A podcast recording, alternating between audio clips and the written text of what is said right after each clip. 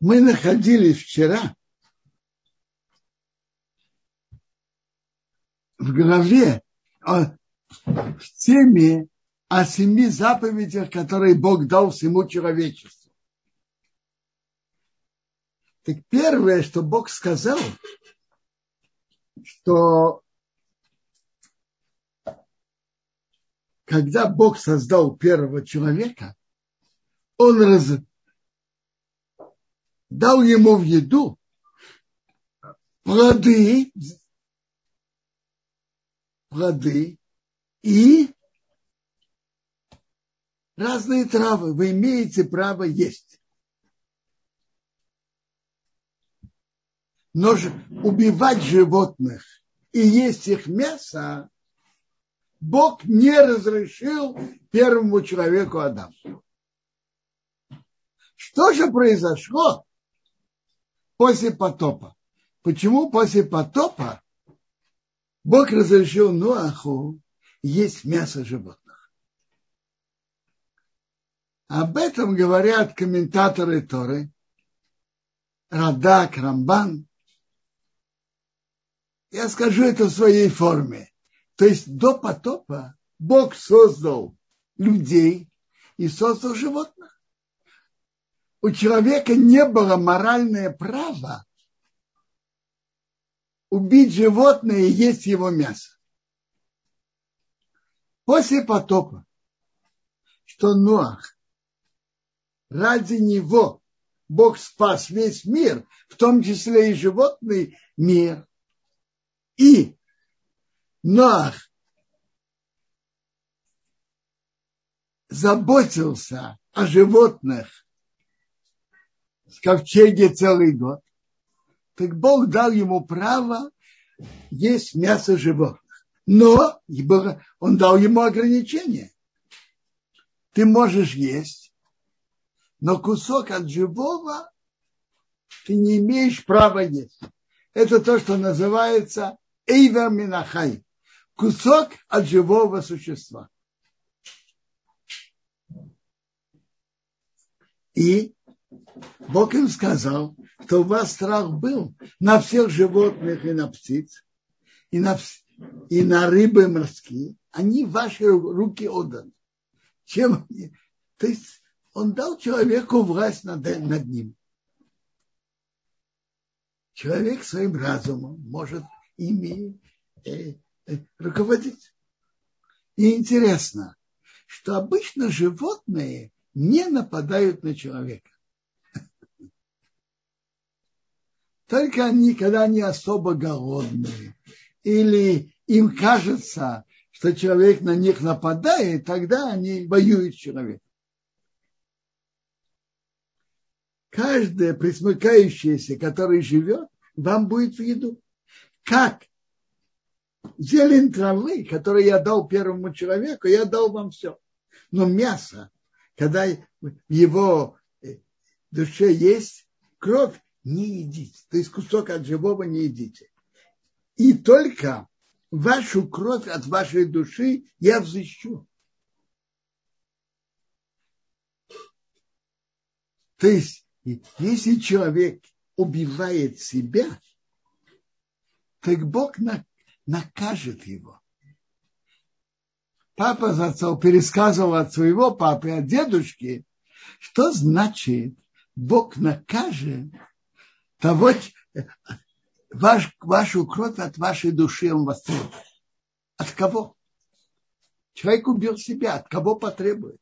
От вашей души. Душа у человека остается, видно отсюда ясно, что душа человека остается после смерти. И тот, кто покончил жизнь самоубийством, Бог потребует от души за, за, за это преступление. От руки каждого зверя я потребую. И от руки человека, человека, который убил брата, я потребую душу человека. Кто проливает кровь человека, через людей его кровь должна быть пролита.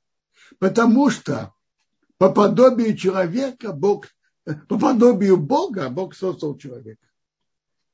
а вы плодитесь и размножайтесь, плодитесь на земле и размножайтесь на ней.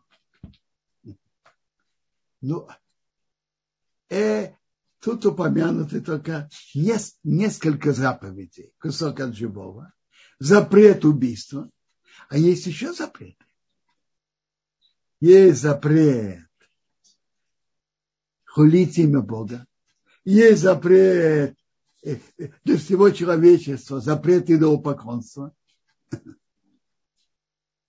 запрет разврата, запрет грабежа, и чтобы были суды, которые судили. Это семь заповедей, что Бог дал всему человечеству. Бог сказал к Ноаху и его сыновей, сынов, к его сыновьям с ним, говоря, а я установлю мой союз с вами и с вашим потомством после вас, и со всем жив, живыми душами, которые с вами, и птиц, и животных, и зверей.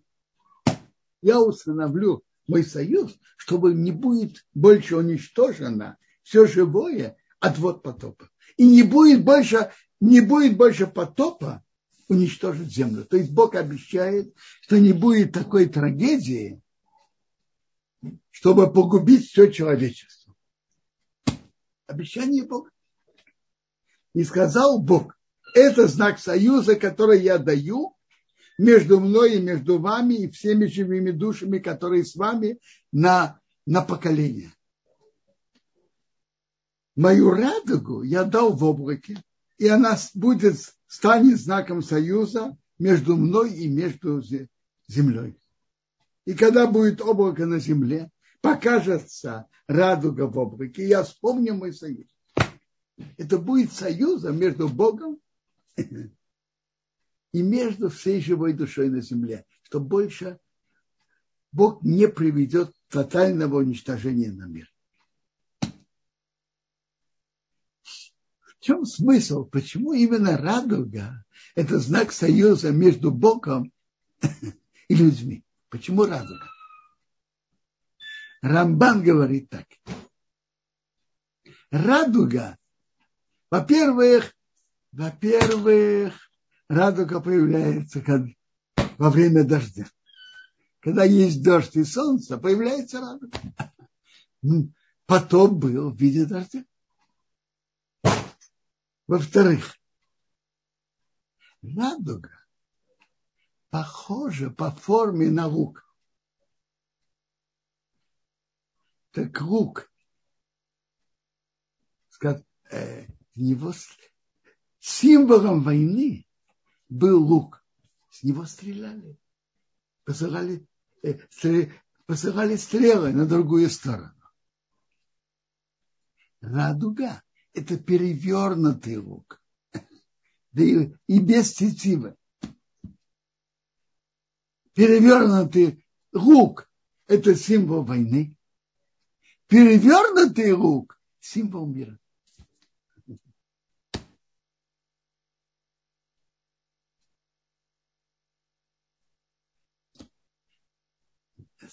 Скажем мне что-то о законах субботы. Прошлую пятницу я говорил о трех условиях, при выполнении которых человек может производить отбор еды в субботу. Какие три условия? Первое. Человек должен это делать человек должен отделять съедобную часть от несъедобной. Второе. Человек должен делать это рукой, а не специальным инструментом. И надо, и надо это делать короткое время перед едой. Допустим, в течение получаса перед едой. Вообще-то все, что у нас есть, ведь надо э, все, что мы едим, какую-то часть мы едим, а какую-то нет. Так, э, отбор входит в форму еды, но при соблюдении определенных условий. Как, эти условия повторим их. мы отделяем съедобную часть в сторону, мы отделяем это рукой, а не специальным инструментом отбора. И третье условие, мы делаем это непосредственно перед едой. При соблюдении этих трех условий это разрешено делать отбор. Мы, например, едим рыбу или мясо, и там есть рыба и кости, мясо и кости. Мы отделяем рыбу в сторону и едим. Мы можем это делать рукой, мы можем делать это и вилкой. В данном случае вилка не является инструментом отбора, а просто мы, это как будто мы делаем это рукой, тоже можно. Это мы говорили неделю назад. Хочу ввести маленькую добавку к этому. Мы говорили, что надо отделить съедобную часть от несъедобной. Ну, а что делать, когда мы идем есть яйцо, и есть на ней скрупа? Мы идем есть апельсин, а на нем есть кожура. Мы что делать в этом случае? Скорлупа яйца снаружи.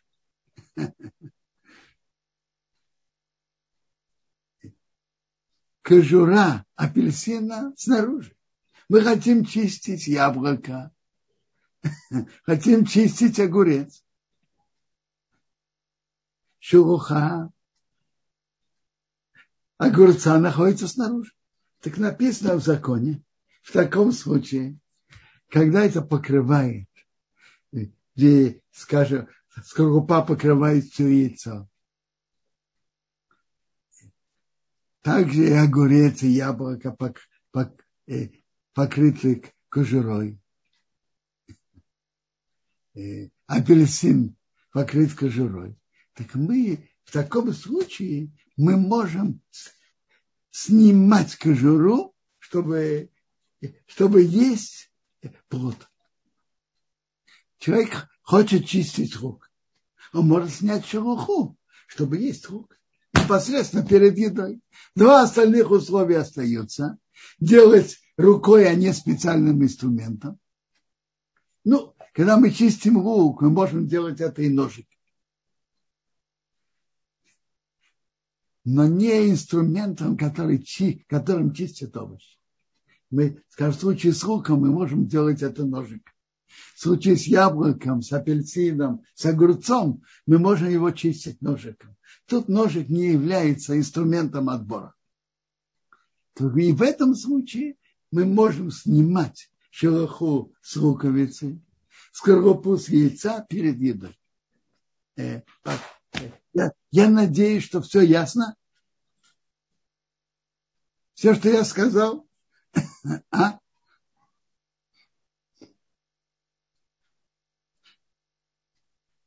Хорошо. Продолжаем дальше недельную главу. Сыновья Ноаха, которые вышли из ковчега, были Шем, Хом и Яфес. И Хом был отец Кнаана. И от этих трех раз, разошла, разошлись все народы земли. Ноах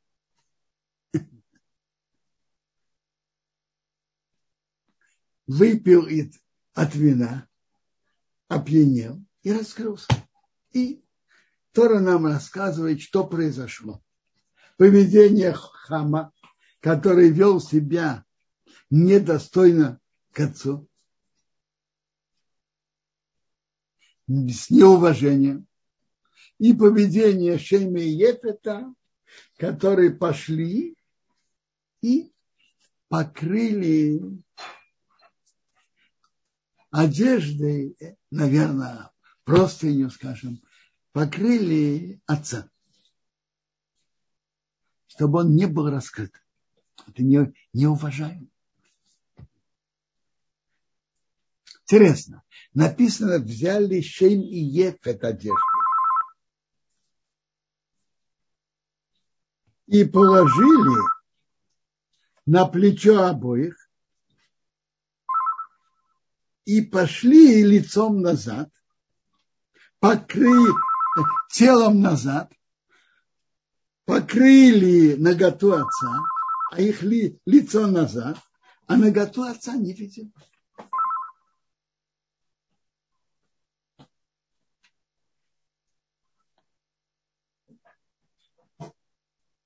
Интересно, написано, во-первых, взяли Шем и Ефет.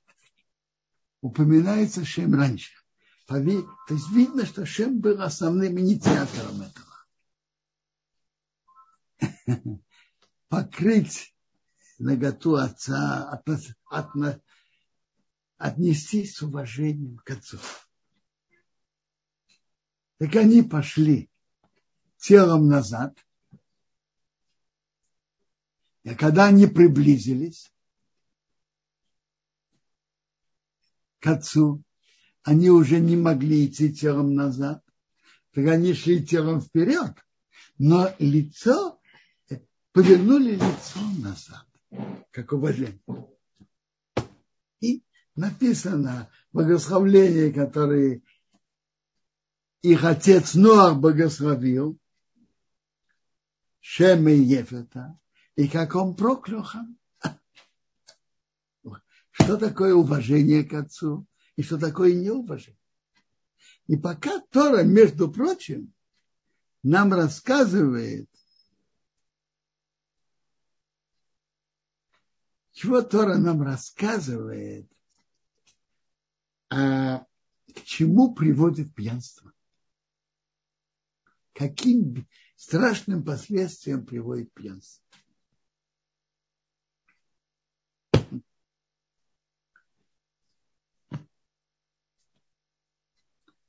Теперь Тора нам рассказывает о разделении народа. И какой народ от кого произошел. Тора тут рассказывает про Ефета, про его детей, какие народы от него вышли. Затем Тора рассказывает про Хама, какие народы от него вышли и прошим. Но очень интересно, как Тора определяет разделение народов. Тора говорит так.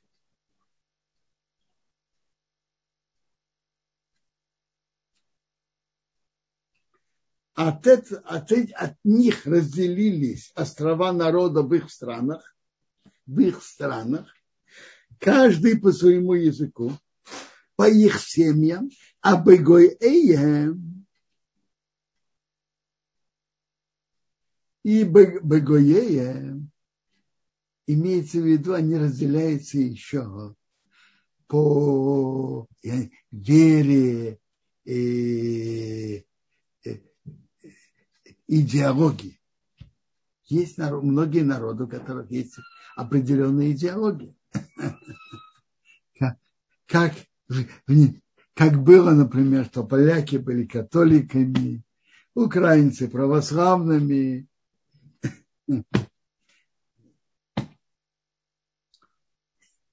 арабские народы мусульманами и так далее.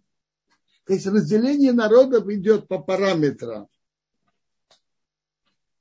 По стране проживания, по языкам, по семье, то есть по происхождению, и по идеологии. Идеологии, религии.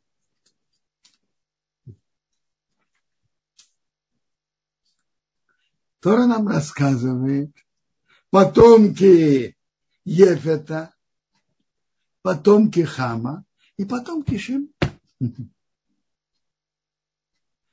Я видел Абабанела, он пишет по своему времени многих из этих народов, кто они. Но я не знаю название народа во времена Бабанела тоже. А Бабанел пишет об этом очень подробно.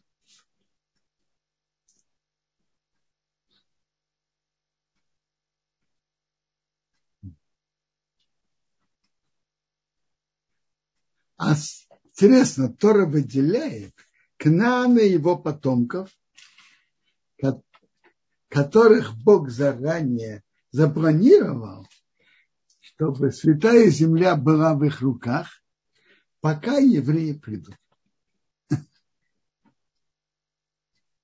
То есть до этого, как написано в Мидраше, были там потомки Шема, а потом они заняли эту страну, эти, э, эту территорию.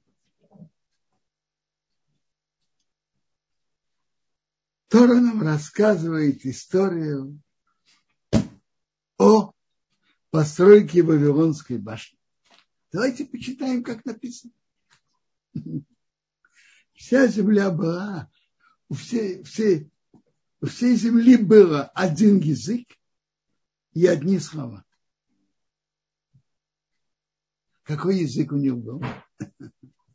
Приводит, что был у них Рашона Кодыш, святой язык. И было, они ехали с востока, и они нашли долину в земле Шинар, это Вавилон, поселились там. Сказали один другому, давайте сделаем кирпичи, сожжем. И кирпичи были их вместо, для них вместо камней, а глина была за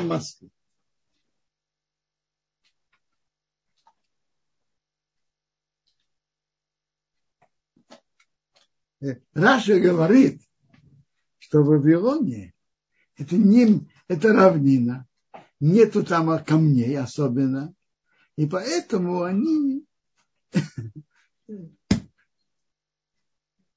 сделали э, э, кирпичи и сказали, давайте построим нам город и башню, а вершина на небе, сделаем нам имя, как бы мы ни рассеялись по всей земле.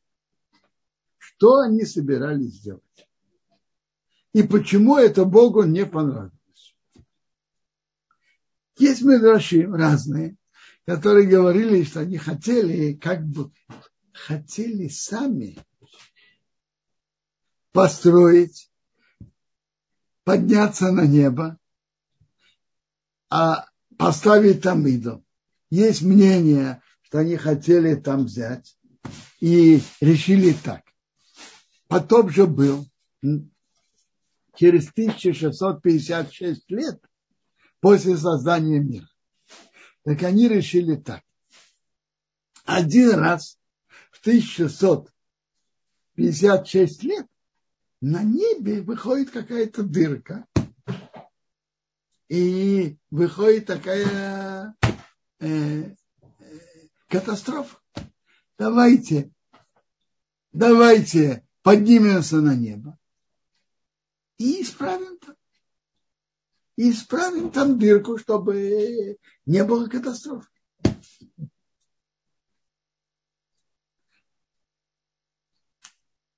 Здесь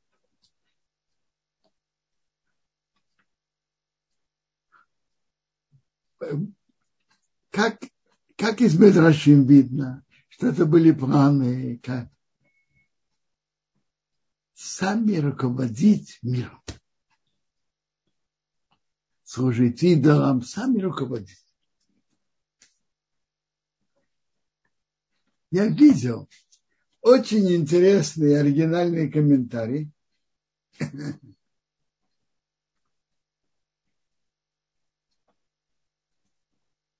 об этом.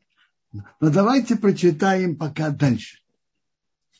Написано, Бог спустился видеть город и башню, которые построили сыны человека. И сказал Бог, это ведь один народ, один язык. И поэтому они начали делать. А теперь не будет воздержано с них все, что они хотят, планируют делать. А, вот тут очень интересно. Написано, Бог спустился. Скажите, Богу надо спускаться? Чтобы что-то видеть? Богу это надо? Нет. Бог написал это для нас, чтобы судьи, которые судят, не торопились решать, пока они не спустятся, пока не увидят все, как есть. Не решать все, как они предполагают, с вершины своего, своего дворца, не вник, несмотря что происходит в действительности и не вникая в суть дела. Прежде чем что-то решить, надо спуститься вниз и все увидеть. Это написано для нас, для людей. Бог это написал. Бог же все видит. Он написал, чтобы мы знали, как надо себя вести, как судьи должны себя вести.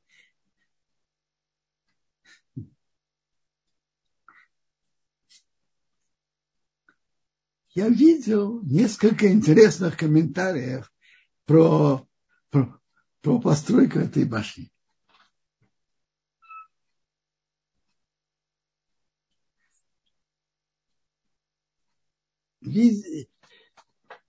Рабейсию Брох зацал из Телза сказал тут интересную и глубокую мысль. Они хотели выйти из-под руководства Бога. Как бы стать хозяевами самим. Мы сделаем, мы будем руководить.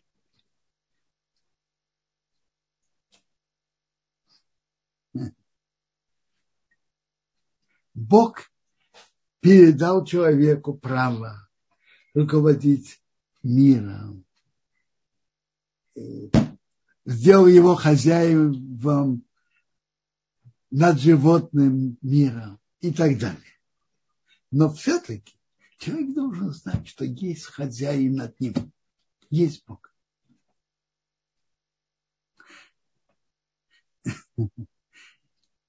Есть так, то поколение хотело, если можно так выразиться, стать полными хозяевами над миром как будто над ними нет хозяина Бога. Нет.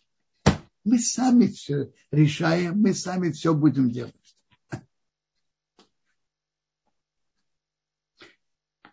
Допустим, многие решительные действия менять Росхаре и делать другие изменения в природе, зачастую это опасно. Я сейчас не говорю о вопросе охраны природы. Э, это тоже важно, не портить мир. Но я говорю о другом. Они вообще хотели, если можно так выразиться, выйти из-под руководства Бога. Хотели сами строить, сами руководить миром. Вообще-то сам этот подход быть хозяином над своей судьбой, Бог дал человеку возможности, и Бог дал человеку выбор, и человек должен стараться. Но надо знать, что есть над нами хозяин. Есть хозяин над миром. Мы должны, можем многое делать и изменять, но надо знать, что есть над миром хозяин. Мы не полные хозяева мира. А то поколение хотело, если можно так выразиться, выйти вообще полностью из руководства Бога. И поэтому Богу это не понравилось. Так что Бог сделал? Бог сделал, чтобы они разделил их языки. И тогда один не понимал язык другого. А когда они не понимали один язык другого, то они не понимали один другого. Один просит принести кирпич, а он дает ему что-то другое. И они сердятся один на другого. И он его, его убивает. Они стали между собой ругаться. Интересно, в Медраж написано страшные слова. Они поднимались на вязке путями. И если человек падал,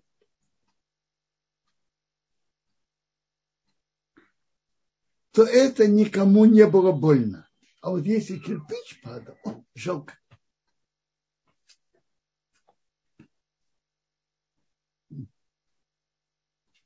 И Бог разделил их языки. Я вам скажу. Это урок для, для, для, и для человечества, и для каждого из нас.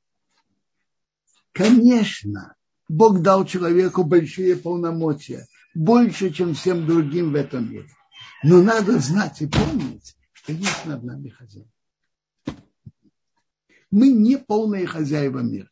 Ну, это тоже надо знать. Как написано в Медраше, не портит этот мир. Не портит этот мир. Это в духовном плане, но и даже и физическом.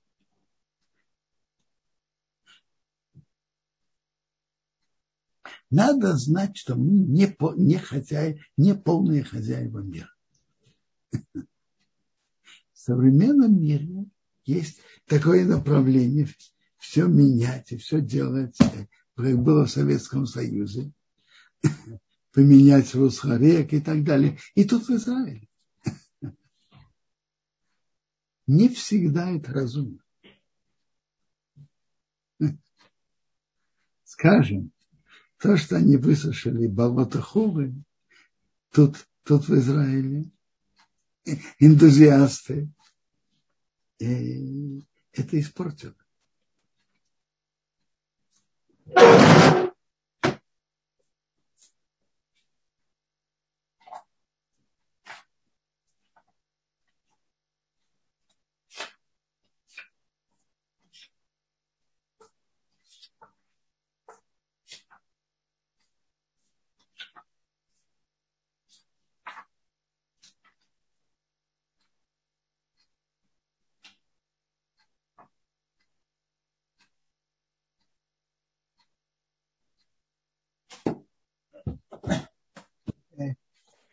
Человек, Бог сделал человека хозяином мира, но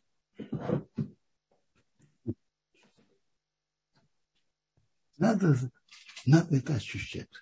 Интересно, я скажу вам еще интересную, интересную, это я сказал одну идею Роши Шивателс, Рамблов Зацал.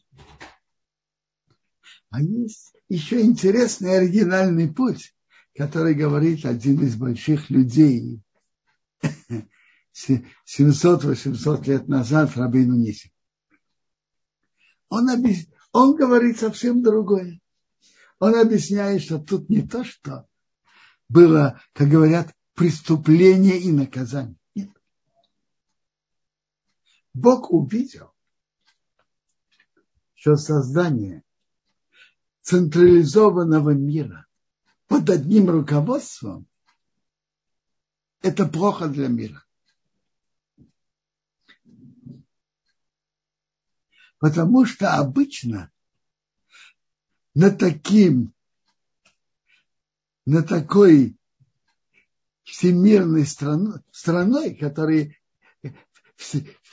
который, который становится хозяином над всем человечеством, становится хозяева деспоты, И получается, что это портит весь мир.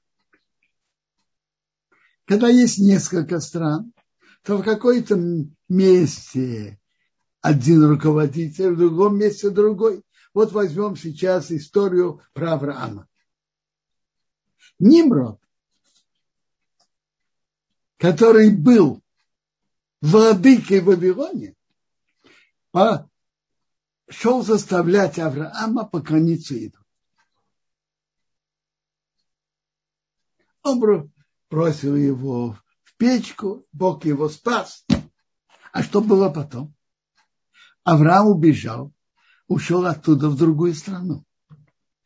А если была бы сверхдержава, которая, которая есть одно сверх, сверхдержава, одно государство во всем мире, куда бы мог Авраам уйти? То есть по Рабину Ниси тут объяснение совсем другое. это не преступление и наказание, но Бог посчитал это вредным для мира. Вот возьмем наше поколение. В Советском Союзе победил коммунизм. И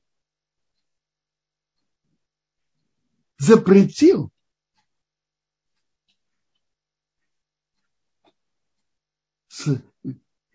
запретил все религии, в том числе и еврейство запретил, запретил верить в Бога.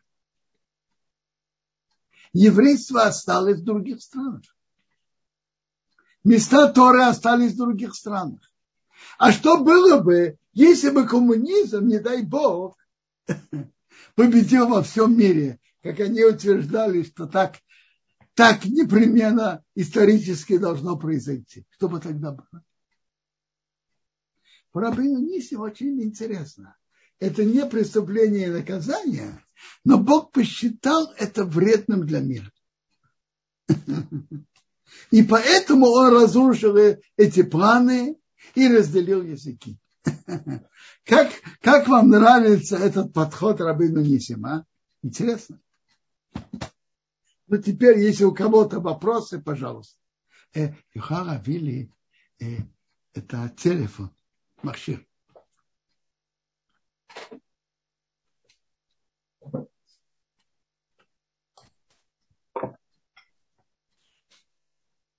Дорогие друзья, мы сейчас связываемся с Равом для передачи ваших вопросов. Просьба можно поднимать руки, можно писать. И мы постараемся дать возможность каждому присоединиться к уроку, э, чтобы задать свой вопрос.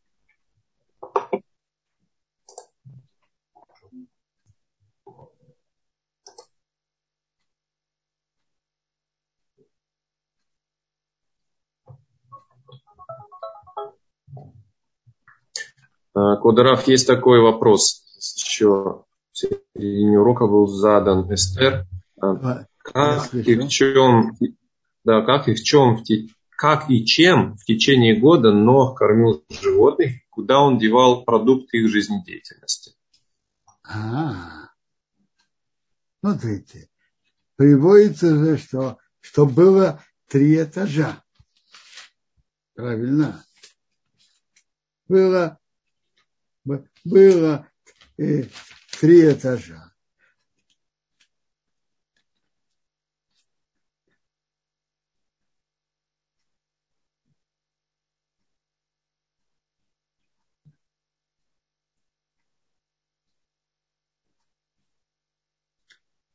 как Раша говорит, и верхний этаж для человека, средний этаж для жизни, для животных и птиц. Нижние, э, в нижние они сбрасывали э, э, навоз, отбросы. И они же собрали, был приказ Нуаху, возьми любую, всякую еду, которую едят, и собери. Так ну, у Ноаха была непростая работа. У Ноаха его сыновей и их жен, они должны были собирать еду, вносить в ковчег, и потом каждую еду давать там, э, э, тем животным, тем птицам, которые это подходит. Так отбросы были внизу, так я понимаю из Раши.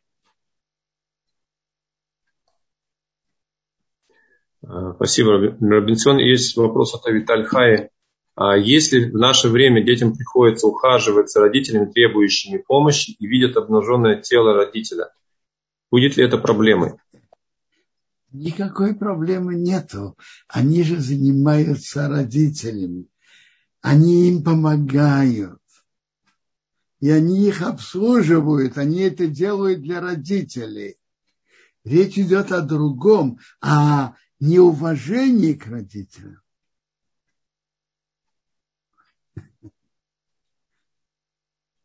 Что сегодняшнее непонимание между людьми является следствием Вавилонской башни. Одно по пути Рабину Нисима, одно точно. Бог не хочет, чтобы была одна сверхдержава во всем мире. Это, не, это плохо для мира.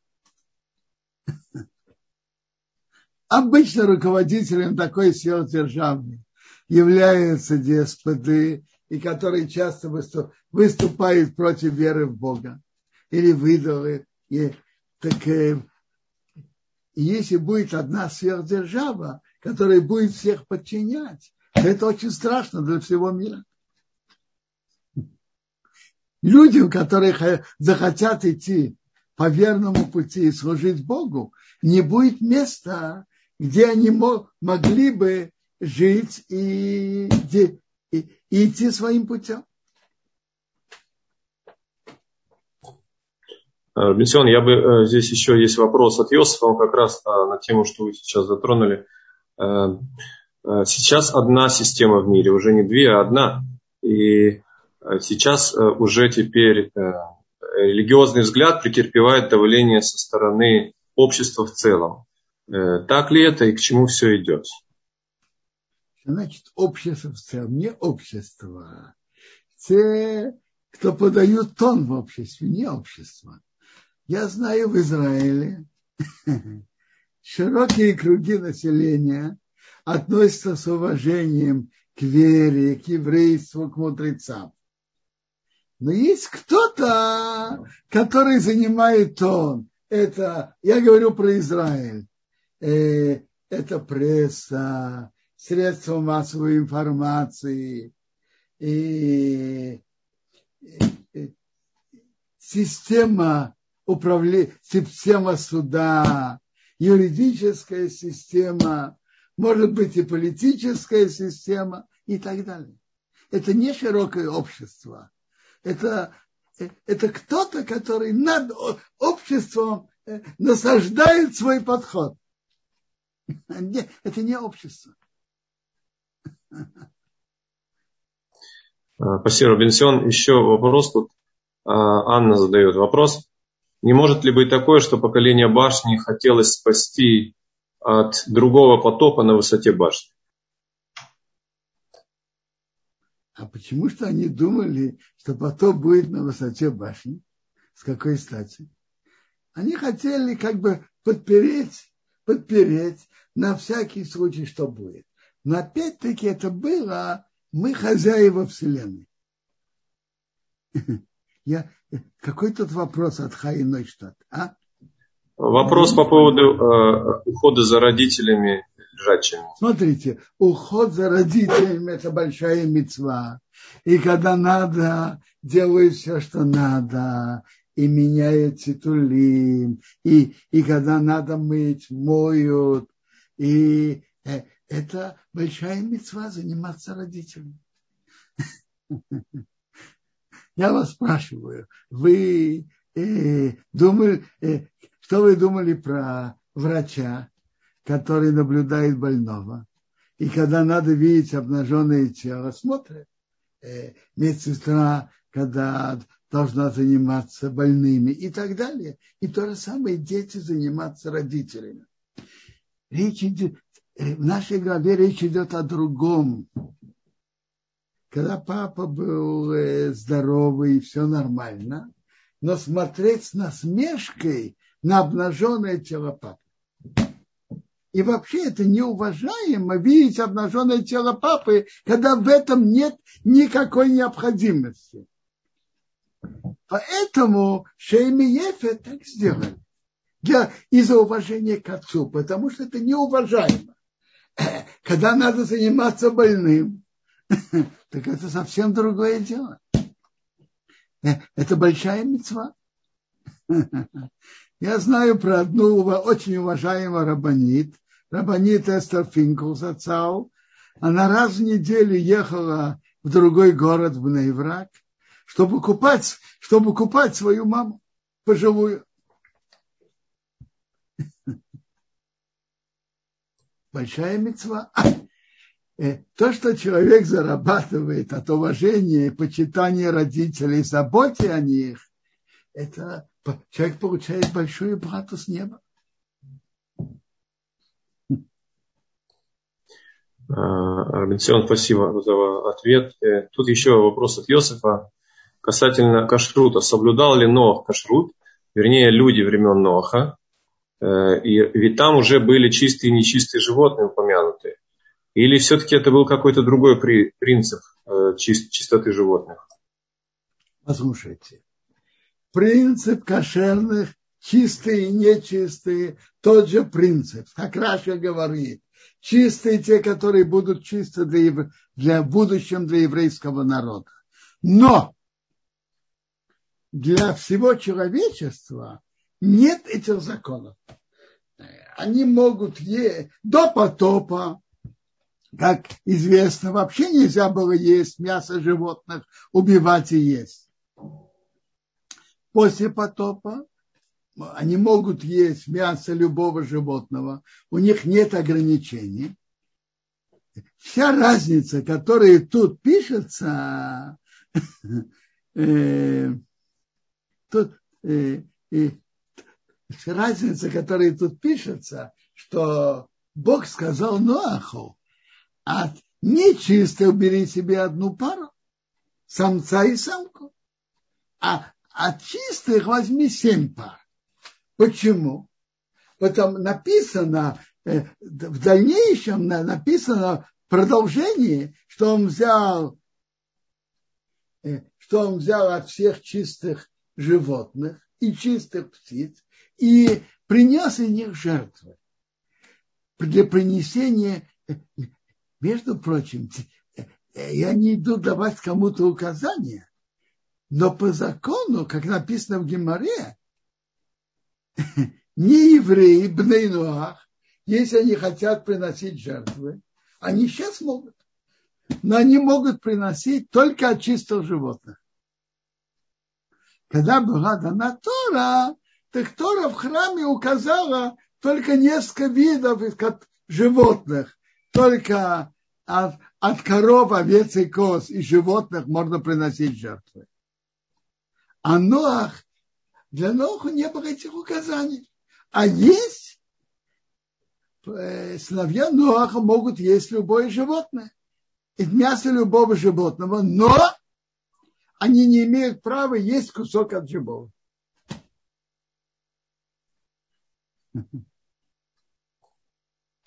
Какие еще вопросы? Спасибо, Бенсион. Есть вопрос тут еще от Эстер. А, можно ли было кушать рыбу до потопа? А, я понимаю, что точно так же, как нельзя было есть мясо животных до потопа, точно так же нельзя было есть и рыбу до потопа. А после потопа, когда разрешили убивать животные, есть их мясо, разрешили также убивать рыбу и есть ее. То есть рыбу до потопа нельзя было убивать и есть, а после потопа можно. А, спасибо, Раф. А, тут Йосиф еще по поводу вашей затронутой только что темы. А, получается, что сегодня арабы, когда в свой праздник Курбан Байрам э, приносят жертву, Э, можно сказать, что они делают правильно, то есть они имеют право это делать, исполнять. Послушайте, а я не знаю, а я не знаю, как они это делают. Честно говоря, не знаю их обычаи. Они что-то строят жертвенник, режут барана или гожат на него, я не знаю. Или просто режут барана во имя Бога, я не знаю, что они делают. Угу. Э, дорогие друзья, если есть вопросы, пожалуйста, э, еще можно поднять Почему руку. Почему после потопа Всевышний разрешил есть мясо? Я говорил об этом в начале, на самом начале урока, что Рамбан и другие комментаторы Торы объясняют, объясняет, что до, до потопа у человека не, Бог не дал права человеку убивать животное и есть мясо, потому что как Бог создал человека и создал животных. Какое моральное право есть у человека над животным? После потопа, что животный мир был спасен благодаря заслугам Ноаха. И Ноах с ними конетелился целый год, заботился о них, кормил. И ради Ноаха Бог дал обещание не уничтожить мир, так у него есть какое-то моральное право над животным.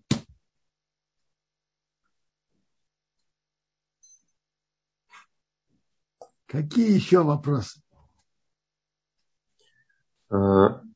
Здесь э, вот Йосиф... А почему Авраам, когда шел приносить жертву Ицхака, он сказал, от рока мы вернемся.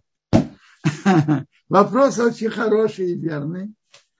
Впрочем, он относится через две главе, через две недели. Но на, на ответ такой, смотрите. Надо знать, что наш язык имеет могучую силу. То, что человек говорит, выполняется. Особенно люди достойные, которые берегут свой язык. Люди, которые берегут свой язык, их слова выполняются более, более сильно, чем у других людей. Поэтому надо всегда говорить на хорошее. И Гемора нам говорит, брит круталис фасаем, есть союз у губ. То, что человек говорит, выполняется. И Гемора приводит эту, вот как раз эту фразу, и видишь, они вернулись оба.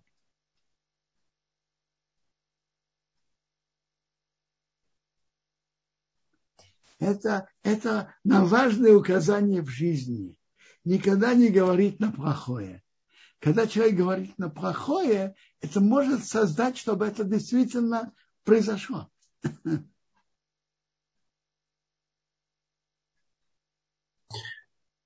Спасибо, Раф. Вы Говорит видели... Да. Вы, здесь а, еще вопрос от Анны по поводу смерти Ноаха. Э, э, что известно о, о нем, сделал ли он шуву, как Тера? А, на что он должен был сделать шуву, скажите? Он был, он был садиком. На что? Смотрите, да. что он выпил вино и опьянел. Он уже увидел последствия этого.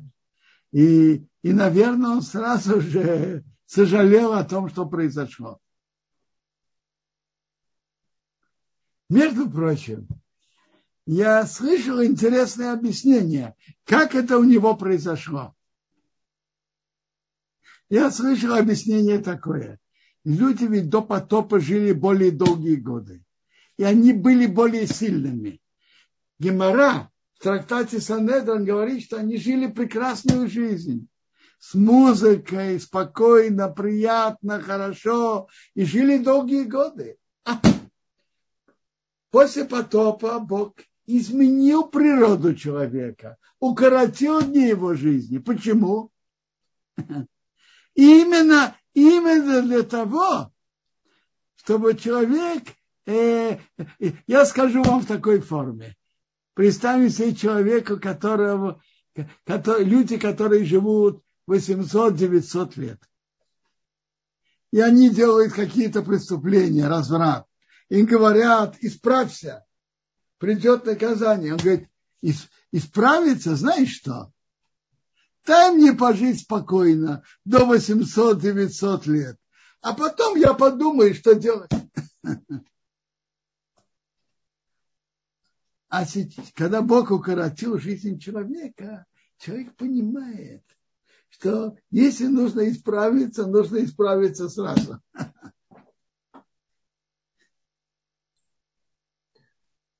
Спасибо, Бенсион. Э, я не знаю, есть у нас время или уже должны мы закончить наш урок? Смотрите, я могу продолжить еще, если есть вопросы. Что ну, вот есть э, в догонку один вопрос от Йосифа по поводу того, что у арабов приносится э, значит, животное в жертву, значит, перерезают горло, сливают кровь, но без жертвенников. Во имя Бога милостивого и милосердного так вот. Иосиф. Они его потом сжигают, брызгают кровь где-то на жертвеннике, ложат мясо на жертвенники. Что они делают? Да, информации недостаточно. Я, я не знаю. Смотрите, э, от чистого животного не евреи имеют право приносить жертву. Делают они по правилам, не делают, не имею понятия.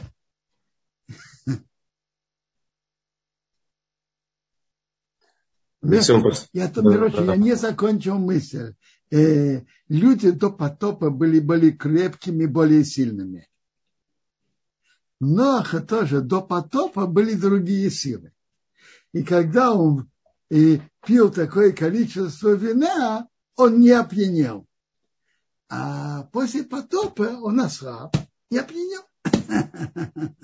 Поэтому так я слышал такое объяснение, которое его в чем-то оправдывает. Для него это было неожиданно, что так, такого количества вина он уже опьянел. Он сам изменился после потопа. Его тело, точнее, его тело изменилось после потопа, стало более слабым.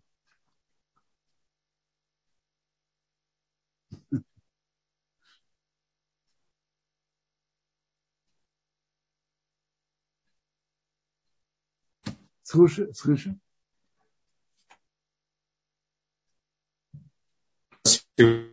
Больше, э, вы меня слышно, а больше нет.